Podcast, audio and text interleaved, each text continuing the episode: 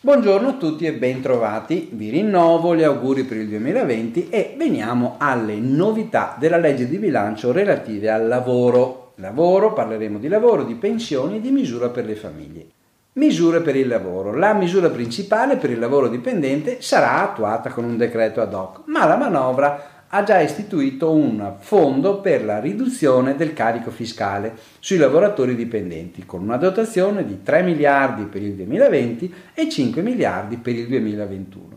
Per favorire l'occupazione giovanile si prevede che le aziende con meno di 9 dipendenti siano sgravate del, con, pari, abbiano diritto a uno sgravio del 100% per i primi tre anni per l'assunzione di giovani con contratto di apprendistato di primo livello per la qualifica e il diploma professionale di specializzazione tecnica, una misura molto puntuale.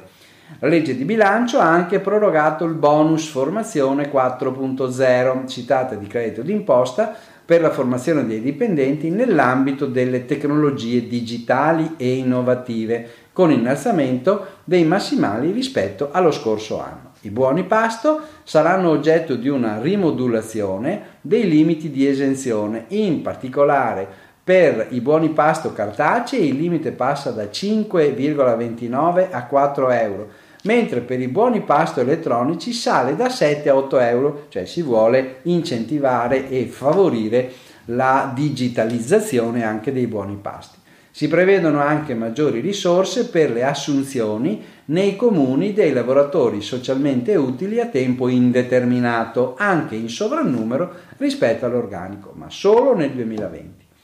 Poi in tema di esonero contributivo per le assunzioni stabili si prolungano le previsioni della legge 205-2017 fino a tutto il 2020. L'incentivo è pari al 50% dei contributi INPS con importo massimo di 3.000 euro annui per il primo contratto a tempo indeterminato o trasformazione da un contratto a termine per i giovani fino a 35 anni con durata di 36 mesi.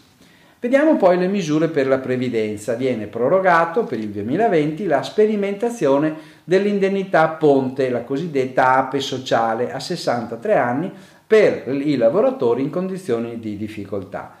È previsto anche l'anticipo pensionistico, la cosiddetta opzione donna, che viene prorogata per il 2020. Potranno accedere poi le lavoratrici che hanno maturato entro il 31-12-2019 un'anzianità contributiva di almeno 35 anni e compiuto 58 anni se dipendenti e 59 se autonomi.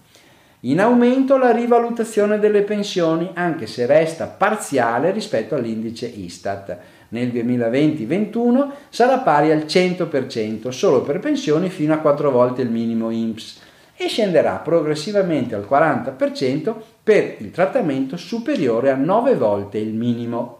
Viene anche prorogato per il 2020 l'esonero dal versamento contributivo da parte dei coltivatori diretto e degli imprenditori agricoli professionali under 40 iscritti per la prima volta alla previdenza agricola. Adesso vediamo le misure per le famiglie, anche qui abbastanza corposo come capitolo nella finanziaria. Intanto assegno di natalità, bonus bebè, per ogni figlio viene prorogato nel 2020 con un importo diversificato sulla base del reddito familiare, che è pari a 1920 euro con valore ISE familiare non superiore a 7.000 euro annui, 1440 euro con un valore ISE superiore a 7.000 euro ma non superiore a 40.960 euro, quindi molto meno, con un ISO superiore a 40.000 euro. In caso di figlio successivo al primo, l'importo dell'assegno viene aumentato del 20%. Congedo di paternità obbligatorio retribuito per i lavoratori dipendenti a carico dell'INPS dagli allenamenti passa da 5 giorni a 7 giorni di congedo di paternità obbligatoria. Sono misure che non hanno un grande impatto sociale, ma sono misure che incentivano una visione culturale diversa del rapporto paternità-maternità. Viene poi prorogato e incrementato dal 2020 l'importo del contributo per le spese per asili nido o supporto domiciliare per bambini sotto i 3 anni della durata di 36 mesi e per i nuclei familiari con valore ISE fino a 25.000 euro l'importo è di 3.000 euro annui, per i nuclei familiari con un ISE da 25.000 fino a 40.000 arriva a 2.500 e per i nuclei oltre 40.000 euro resta confermato l'importo attuale di 1.500 euro. Poi la legge di bilancio porta a regime, a partire dal 2020, l'esizione del canone RAI per gli over 75 e innalza il requisito reddituale dagli attuali 6.715 a 8.000 euro annui. Viene poi riproposto anche per il 2020 il bonus cultura, cioè la carta acquisti di prodotti culturali per i residenti che compiono 18 anni nel 2020. L'importo sarà specificato da un decreto attuativo. Per ultimo è previsto un contributo economico progressivo sulla base del reddito fino a 400 euro l'anno per l'acquisto di latte artificiale per le mamme che non possono allattare, questo nei primi sei mesi di vita del bambino. Vi auguro allora buon lavoro, buon ritorno e buon fine settimana.